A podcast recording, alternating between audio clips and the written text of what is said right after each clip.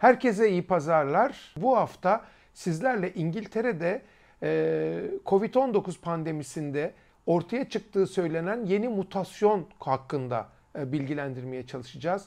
Şimdi gelin neler topladık sizlere onlara bir göz atalım.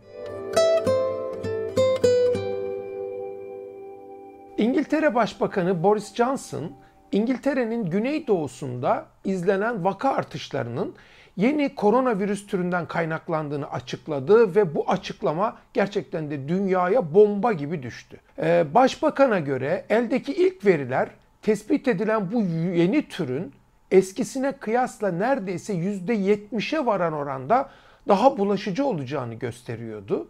Ancak yine e, Başbakan Johnson bu yeni türün daha ağır bir hastalığa yol açtığı ya da daha yüksek bir ölüm oranına sahip olduğunun da e, gösteren bu konuyla ilgili herhangi bir bilgi olmadığını aktardı. Aslında sadece Boris Johnson değil, e, geçtiğimiz günlerde Sağlık Bakanı da İngiltere'de Londra ve güneyinde izlenen bu artışların yeni mutasyonla ilgili, vaka artışlarının yeni mutasyonla ilgili olabileceğini söyledi. 60 belediyenin içinde yaklaşık binin üstünde yeni vaka ve bu yeni mutasyonu taşıyan vaka olduğunu da belirtti ve dolayısıyla İngiliz hükümeti Londra ve güneyindeki önlemleri de en yüksek seviyeye taşıdı. Bu sözü edilen varyant aslında Ağustos ayından beri bilinen bir varyant. Ancak 9 Aralık itibariyle Londra'da her 100 e, Covid-19 vakasının 62'si bu varyantı taşıyordu. Adı WE 2020-12-01. Mutasyonun virüsün insan hücrelerine tutunmasını sağlayan spike proteini ile ilgili olduğunu e, belirtiyorlar. Ancak bu açıklamalar hep e, hükümet tarafından yapıldı ya da ona yakın kaynaklar tarafından yapıldı. Bu iddia henüz bilim çevrelerince tam olarak doğrulanmadı. Dünya Sağlık Örgütü bulaşı artıran bir mutasyon olduğunu kesin olarak söyleyemeyiz dedi. Ama bu konuyu araştırıyoruz, önlem almaya çalışıyoruz dedi. Mutasyonun sadece İngiltere ve güneyinde değil, İskoçya'da, Galler'de, Danimarka'da, Avustralya'da da tespit edildiği haberleri duyuluyor. Hatta Hollanda'da da bu mutasyon saptandı ve Hollanda hükümeti 1 Ocak 2021'den başlamak üzere İngiltere ile ilgili e, uçuşları iptal ettiğini açıkladı. E, Londra ve İngiltere'nin güney bölgeleri de karantinaya alındı. Yani burada ciddi bir durumun olabileceğini düşünmek lazım. E, bu mutasyonları duyunca o bilim kurgu filmleri aklımıza geliyor ve çok kötü ve ölümcül değişiklikler olduğunu düşünüyor. Aslında virüsün mutasyona uğraması zaten çok bilinen bir şey. Virüsler sürekli mutasyonlara uğruyorlar. E, koronavirüs daha doğrusu SARS-CoV-2 virüsü influenza virüsüne göre daha stabil ve daha az mutasyona uğruyor. Kabaca her ay 2-3 kere mutasyona uğradığını biliyoruz koronavirüsün. Ancak bunların çoğu etkisiz mutasyonlar. Yani virüsün davranışına hiçbir etkisi yok. Tedavi veya aşı çalışmalarını etkilemiyor. Ee, ancak böyle bir risk var mı? Doğrusunu söylemek gerekirse böyle bir olasılık var.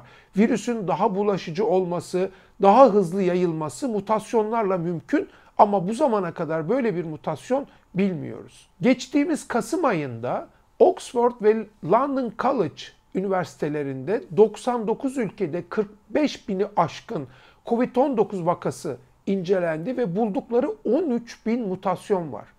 Ve bunların hiçbiri bulaşı daha şiddetli ve korkutucu hale getirmiyor. Özellikle aşılardan sonra şunu da belirtmeliyim ki virüs üzerinde bir baskı oluşacağı için virüs kaçış mekanizmaları oluşturmaya çalışacak ve belki daha sık mutasyona uğrayacak. Tabii en büyük korkumuz ve ilk akla gelen soru aşılar acaba bu mutasyonlardan olumsuz etkilenecek mi? Çoğu geliştirilen COVID aşısı bağışıklık sisteminin virüsün başak proteinine yani o spike proteinine e, ve bunu tanımasına yönelik olarak immün sistemimizi eğiten aşılar. Bu başak proteinlerde bir takım ortaya çıkan mutasyonlar yoluyla değişiklik aşıların daha az etkili olmasına hatta belki de etkisiz olmasına neden olabilir.